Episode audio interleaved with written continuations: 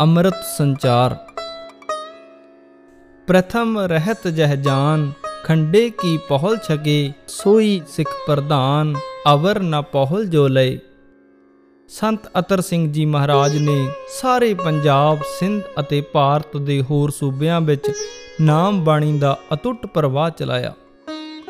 ਲਗਭਗ 14 ਲੱਖ ਪ੍ਰਾਣੀਆਂ ਨੂੰ ਅੰਮ੍ਰਿਤ ਪਾਨ ਕਰਾ ਕਲਗੀਆਂ ਵਾਲੇ ਦੇ ਜਹਾਜ਼ ਚੜਾਇਆ।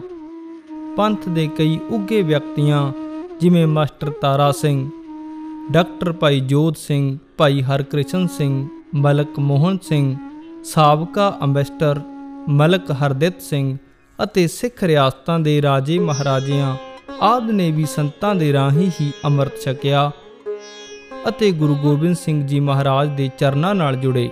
ਸੁਰ ਨਰ ਮੁਨਜਨ ਅੰਮ੍ਰਿਤ ਖੋਜਦੇ ਸੋ ਅੰਮ੍ਰਿਤ ਗੁਰ ਤੇ ਪਾਇਆ।